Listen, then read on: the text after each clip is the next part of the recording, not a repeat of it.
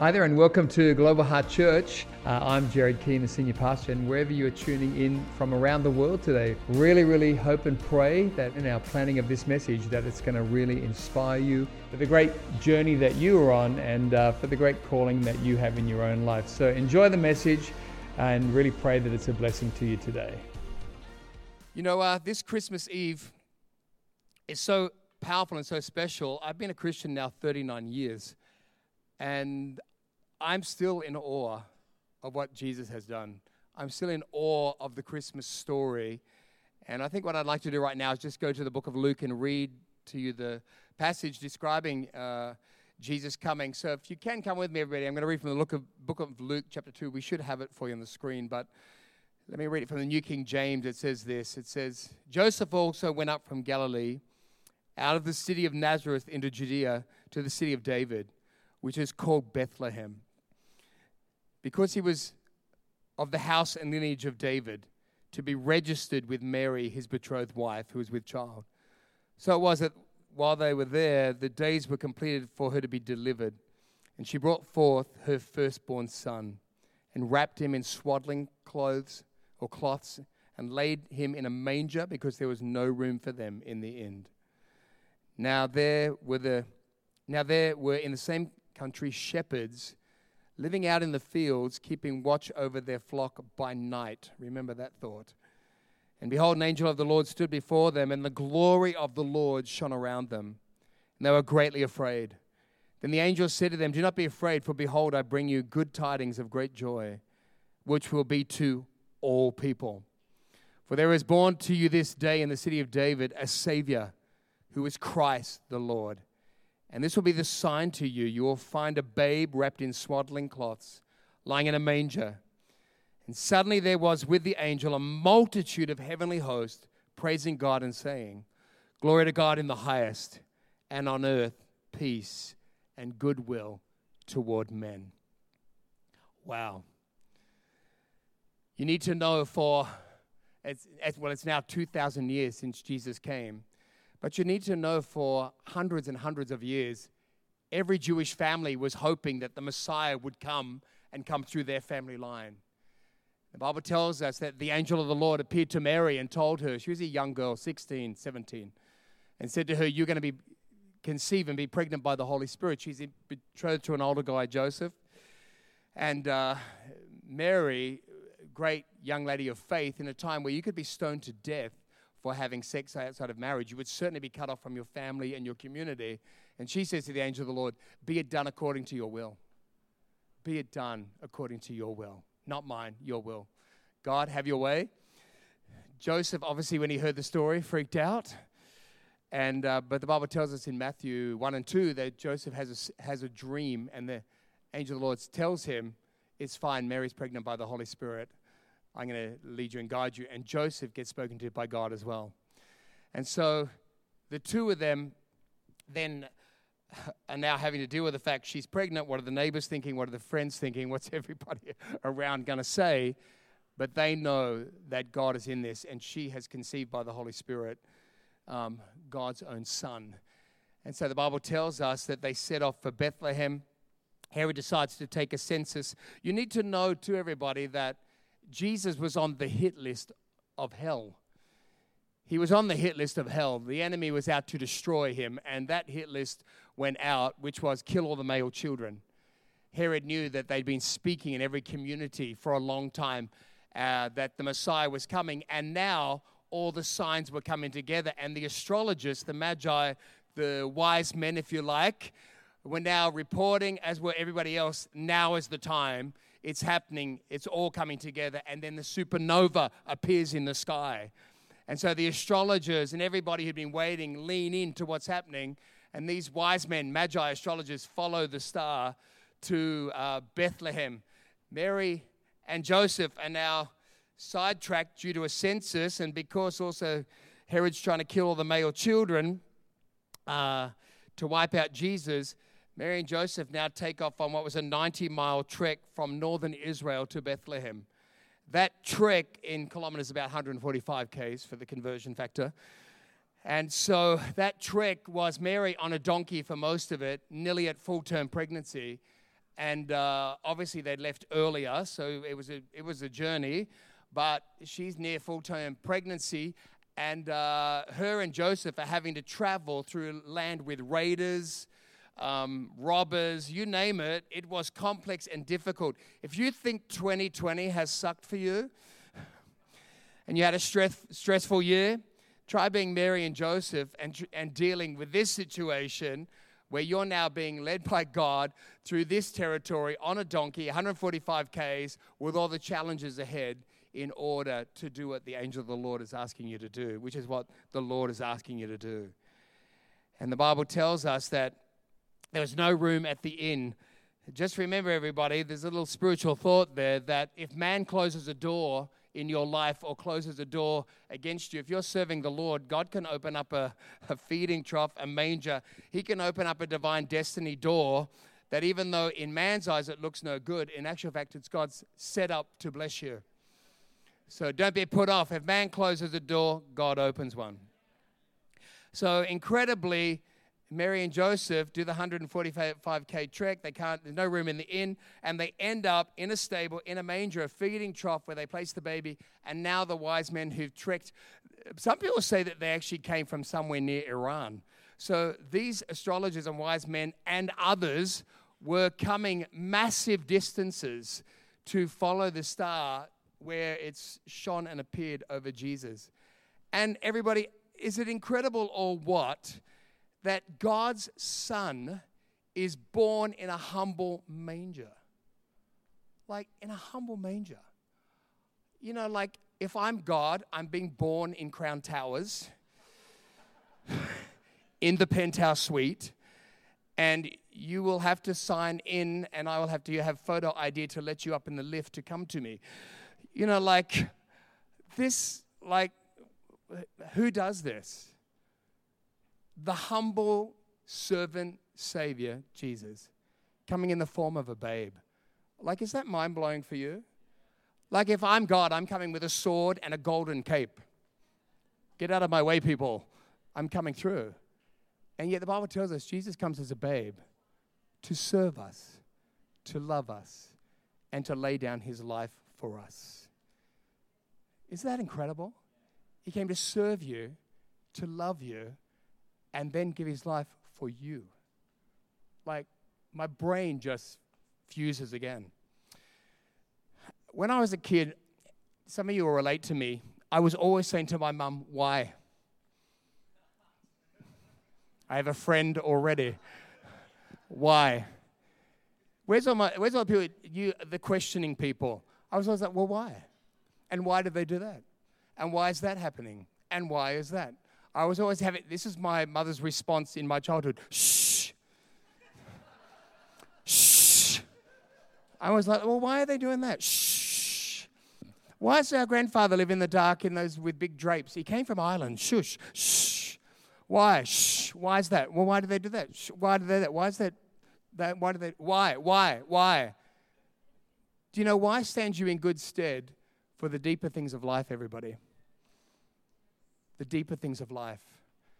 Christianity, as I've dug into it, I'm just become more and more mind blown how hidden in plain sight is incredible things, but yet you've got to dive into it with humility. So I'm like, I can remember as a, as a kid even saying to my mum, why are they bringing gold to Jesus? Was he broke? Did he need gold? like, my mum, shh like, why is that? When you look into the gifts, everybody that even came to Jesus in the manger that the wise men, the astrologers brought to him, every one of them is significant. Every one of them has a spiritual insight to it. Every one of the gifts is strategic in God's plan. And I love how the Magi, who at that point uh, would seemingly have had no relationship with God, but already God is using them to play a part in his story. It's amazing how God took many of us who were not believers. I was not a believer, I was not a Christian. And God took my life and then has used it now in other people's stories. God will take your life and use it, though you were like, What? How did this ever happen? So the astrologers brought gold, first gift. Why were they bringing gold? Gold is rare, it's precious, it's got more expensive over the years, I've noticed. And gold really is a gift fit for royalty. Though Jesus and his father did not bestow on him royalty, they God bestowed on him a manger in a feeding trough in a rural agricultural zone in Bethlehem. Yet these men who were wise understood this is the Savior, this is the anointed one, this is the King. This gold represented that Jesus would be not just a king, that in fact come to earth, come to your life, is the King of all kings. The King of all kings. When I moved to Europe uh, in 1992, I, I, like art galleries. I like, I like classic music. I like R&B too, a little bit of hip hop, but R&B. Uh, in heaven, it's going to be classic music and R&B people. That's it. So, but I went to art galleries and I went to music, and when I'm there, I'm like going in the art galleries. Okay, this painting's about Jesus. All right. This painting's about Jesus. Okay, incredible. This is about Jesus. And then I'd go around the European cities, right? So people gave their lives for 150 years to build this church for Jesus. This church got built over 700 years for who? For Jesus. This building got built for Jesus. This mu- music, you they wrote this for Jesus. I'm watching the West Australian Symphony Orchestra. Sue and I go see Handel's Messiah, Perth Concert Hall, written for um, that would be Jesus. And I love that because in Handel's Messiah in Perth Concert Hall, there's a point in Handel's Messiah where you all stand. Who knows what I'm talking about? You all join in the Handel's Messiah. You stand up. And it's like, everybody's kind of who doesn't know the story, it's like, what are we all standing suddenly for with the West Australian Symphony Orchestra playing? That's because when it was first written by Handel and it was played, I think it was played in England first, the king, when they played Handel's Messiah to the glory of God, the king at the end by himself stood up in Handel's Messiah and said, This king must stand for the King of Kings. And all the people were like, Oh, everybody stood up with the king. And from ever on, every time you hear Handel's Messiah around the world, we stand not just for a king, but the king.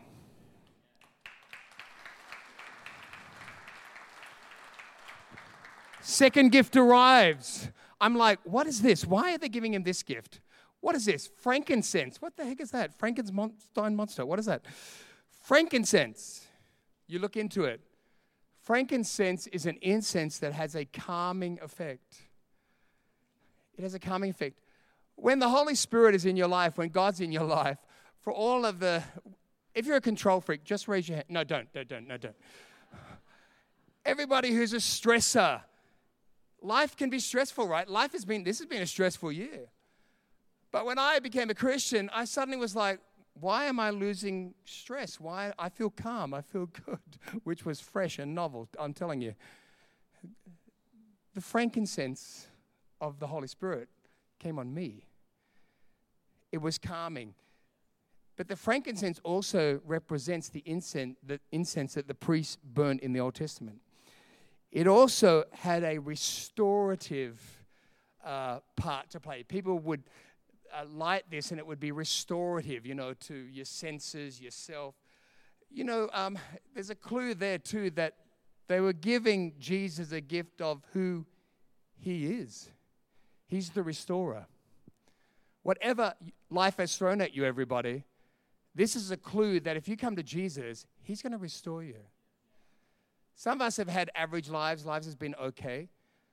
But do you know what? I don't think God ever intended for our lives just to be okay. I think they're intended to be purposeful, valuable, fulfilling. So, so I began to experience, as a new Christian, restoration from poverty and brokenness to restoring. And I love what the Word of God says God restores the years that the locusts have eaten. You ever seen a locust plague hit a town and destroy the crop? It's like I'd had the locust plague of, you know, of my previous life. It ate away at me, and now God was restoring. This is reflective of the fact that when you get near Jesus, He begins to restore. I want you, Kunda, he's going to restore the whoever in your family failed you.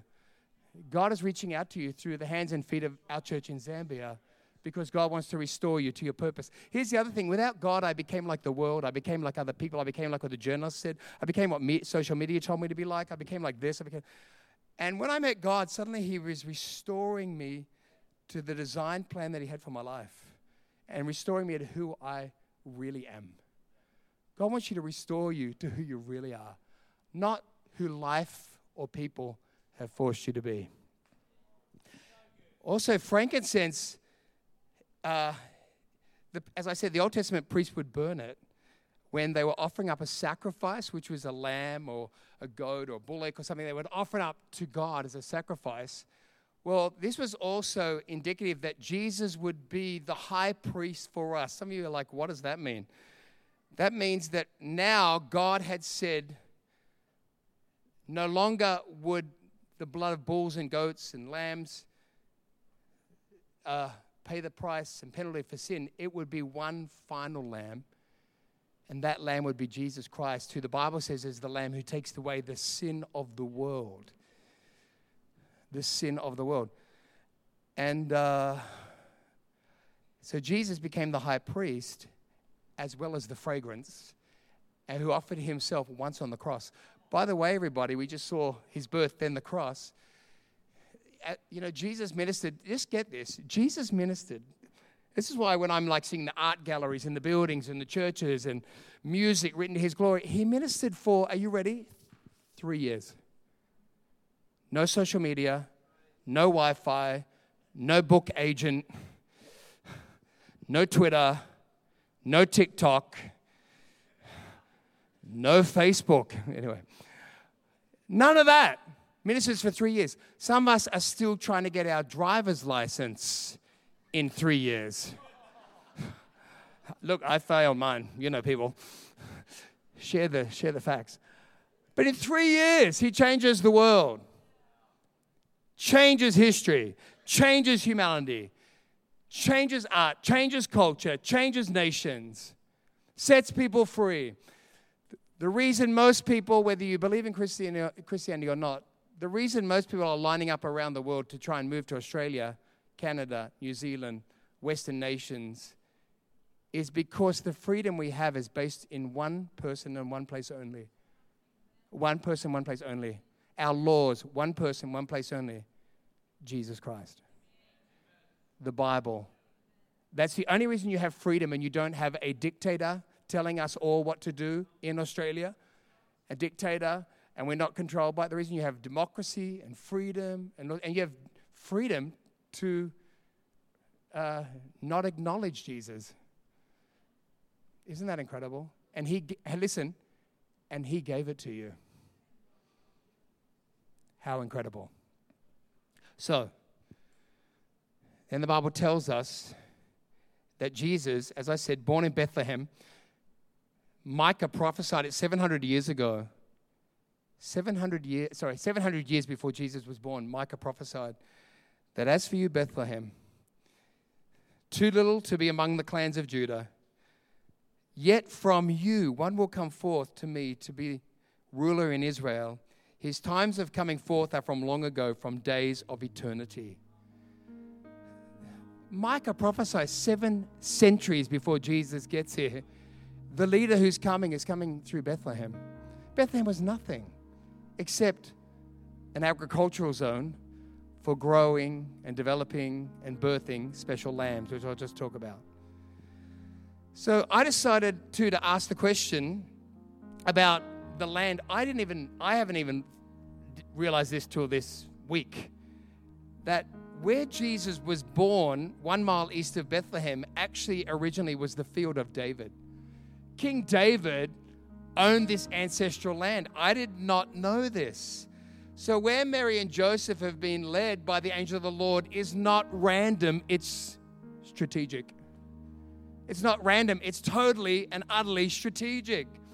And the land is actually called, the field of David is actually called Migdal Eder. And in this field, everybody, they used to have shepherds who would have towers around the fields of this. Uh, large land and they would watch over lambs and sheep, but lambs. Not average lambs. These are lambs that are being raised for the Jewish Passover.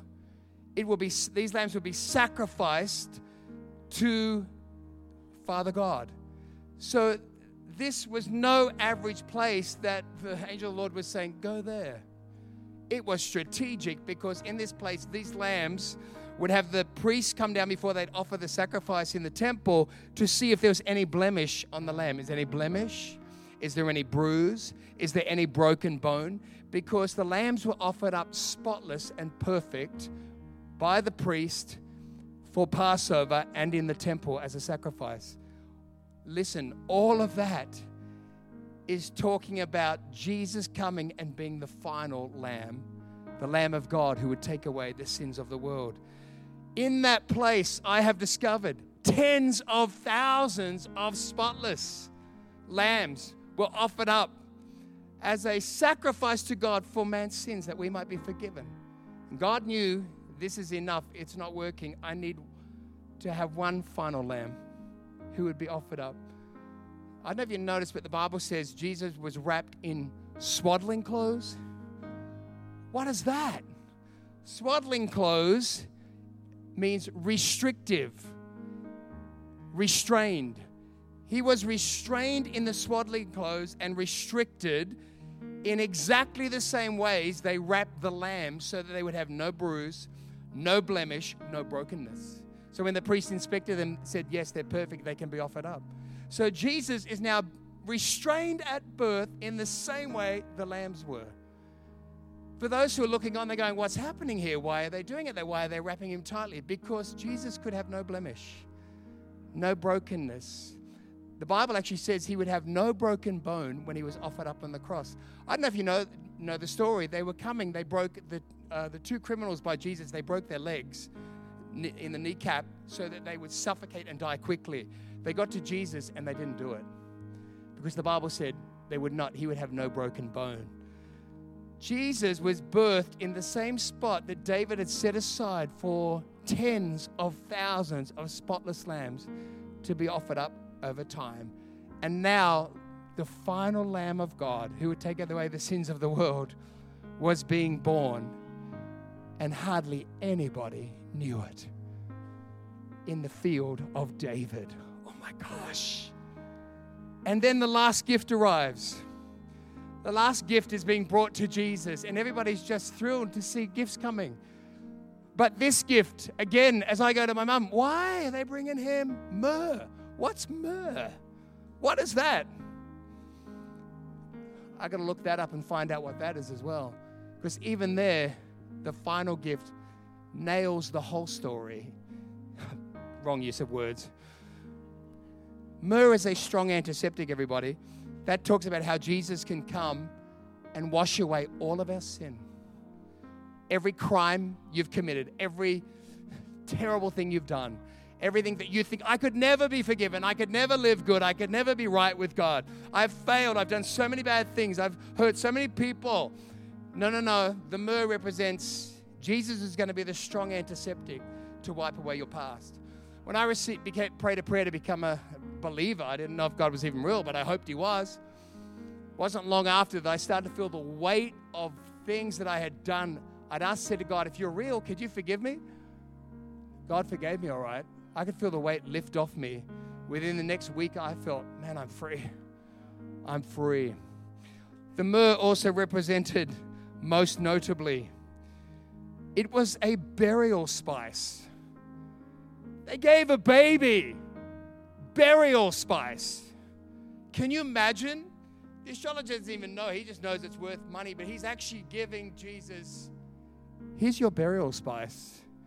You're going to need it because you're going to, in 30 years' time, start your ministry. At 33, you're going to be killed and crucified, persecuted and marred beyond human likeness upon a cross. They gave him burial spice because he would die as a sacrifice for you. So even in his birth and coming, they, they were bringing a gift to say, Jesus, you need this because you're going to die for these people. You're going to die for them. You're going to die for them.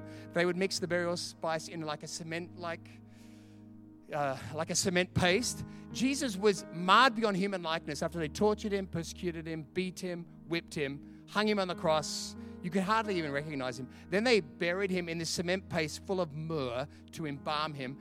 Then it was in a rich man's tomb. Then they got a huge stone. They reckon it's about two, two and a half ton to put up against it because the Romans did not want to see him get out there because he might have been a he might have been a leader who was going to rise up against the Roman Empire. Jesus was fully encased in that stuff, and then the Bible tells us on the third day he rose from the dead. Wow. And on the cross, myrrh also a pain reliever. Get near Jesus, he's going to relieve your pain but also on the cross. They tried to give Jesus myrrh on the cross to relieve his pain, and he would not receive it, even as he was in agony, because he was taking all of your pain. He was taking all of your pain. He was not trying to anesthetize that moment, but he was silent, the Bible says, silent. Rather than going, What are you doing to me? I'm the Son of God. But he was silent the Bible says as the lamb goes to the shearers, he was silent because he was taking the he was taking your pain on him. Everybody, can I encourage you? Don't let fear and insecurity this Christmas keep you from God. Fear and insecurity looks like this. Well, I could never put my faith in Jesus. I can never be a Christian. I could get, never get near God. I'm just not good enough. I'm just not, I'm just never going to be good. That's just never going to happen. Listen, none of us can be good enough. You will never be good enough. I cannot be a Christian for five seconds without God's goodness and God living through me. You'll never be good enough. That's why He came. Romans says there are none righteous. No, not one. And the last one, don't let the other side. Some people think, oh, yeah, Jesus and Christmas and church. Yeah, that's for church people. I don't know who they are. Most people in this place never came from church backgrounds, Christian backgrounds half of the building here on parole at the moment. Anyway, no, we'll go away from that. Not half. Maybe quarter to an eighth. So, um, but some people think, well, I don't need a crutch. Listen, when people say, I don't need a crutch, it's pride. It's pride. C.S. Lewis said, pride is the most cancerous, malignant thing. He said, don't allow one bit of it because it just ruins everything. So, pride and judgment. We think, we go, yes, Pastor Joe, it's a good message you're bringing. There'll be a lot of people here will need this, but not I. There'll be many in this building who would need this. Good message for them, Pastor Jared, but not me. You know, the Bible says pride comes before a fall. How many proud people have fallen? Through my life, I've got to meet a lot of people London got involved with people in the theatre shows, business people, wealthy people in Sydney. I've mixed with all kinds of people, and here's what I discovered there is not one person I have met, not one, who is not broken in some area of their life. Don't ever tell me that you are not broken behind the scenes. Soon as we get behind the scenes of your life, I'm going to find out you're broken in some area relationally, emotionally, mentally, spiritually. Everybody's broken. Everybody's broken. It's just that you decide, I need to get in touch with something of depth. I got to leave this shallow thing. That's what I where I was. Ugh. Jesus, help me. And I had to humble myself and Lord and to the Lord and say, "Yep, include me, God, in that prayer. I need you." That night I prayed that prayer, not knowing if God's real. Jesus came powerfully into my life. And 1 John 5 became true to me. Testimony is this that God has given us eternal life, and this life is in His Son. The one who has the Son has the life. The one who does not have the Son of God does not have the life. If you want the life, it's in Jesus. Mary and Joseph, too. Mary and Joseph's trial, huge trial, huge stress, turned out to work fully for God's purpose. Can I encourage everybody here? Let your trial let your difficulty, let your pain, let your crippling, let your stress, let it turn around and work for God's purpose for your life and for others. How do you become a Christian? How did I become a Christian? From no Christianity, Went to a religious school as a kid. That gave me an inoculation to never go back. I went to a religious school, and all I learned was don't go near God. He's cold, hard, and dead. It wasn't. The, the presentation and the wrapping, how they presented him was wrong. He's alive, and he's good, and he's kind, and he's a friend, and he's a forgiver, and he's gracious, and he lifts you up, and he lifts me up. This is the God, this is the real one. Here's what the Bible says this is how easy it is to come to God. Oh my goodness. I hope you're getting this. Listen, everybody. He's done everything. God has done everything. He set it all in play for you. The only reason people won't be in eternity is because they didn't choose it. God's a gentleman. Can you imagine? The only reason people won't be in eternity is because they're like, nah, you know, there's some things to be wrong about. Be wrong about the house you live in, be wrong about the job you take, be wrong about, but don't be wrong about eternity. It's all been done. All you have to do is receive it. Look at this Romans 10 9. The Bible says, this is salvation. If you confess with your mouth, what is that? A prayer. Jesus as Lord, believe in your heart that God raised him from the dead, you'll be saved. For the heart a person believes, resulting in righteousness, and with the mouth he confesses, resulting in salvation. So, what are we going to do? Confess, pray, believe in our heart. Yep. Then the Bible says, You'll be saved. Boom. He's done it all. And then Romans 10 13 backs it up with confirmation. Everyone, everyone, not just the pure, not just the one, not one is good, not like a, that person, everyone who calls on the name of the Lord will be saved. Everybody, this Christmas Eve, there's no greater thing you can do with your life right now than to call on the name of the Lord and be saved. In life, so many people are stressed and confused and medicating with alcohol and drugs. I meet them all the time, so many. When God says, No, no, be saved now. Be saved emotionally, be saved spiritually, be saved relationally, be saved eternally. Week after I prayed that prayer to receive Christ, I woke up maybe a little bit less in my bed I was not from a Christian background. My family was not Christian. Well, they'd become Christians by now, most of them. But I woke up, the anti church, anti God, and in my bed, I'm lying there and I went, Oh my gosh, I'm going to heaven. I'm going to heaven. I am going to heaven. I'm nearly, I'm in my late teens and I'm lying there going, I knew it. No one had to tell me. No one had to counsel me. No one had to, like, I need to go to church and get, you know, become a Christian. But I knew I am going to heaven. I went to work every day, the worst job ever, going, I'm going to heaven. This job sucks, but it doesn't matter. I'm going to heaven. my life sucks right now too. I've got no money. I'm going to heaven. Oh my gosh. My friends are shockers, but I'm going to heaven. Everything was becoming good because I knew. And God told me, You're forgiven. You're forgiven. You confess me. You believe in me. Jared, now you're saved. Thank you so much for joining us online today. Really great to have you with us, and special thanks to those also who give online. Your generosity is making the way for others to hear the message of Jesus both here in Australia and around the world. If you enjoyed today's message, I'd love to encourage you to share this message with a friend, a workmate, a family member and let's believe together that it will powerfully impact their life for good in Jesus' name. If you're unable to be with us at one of our church locations, uh, both here in Australia and around the world, please join us online every Sunday for Global Heart at Home on YouTube. God bless and have a great week.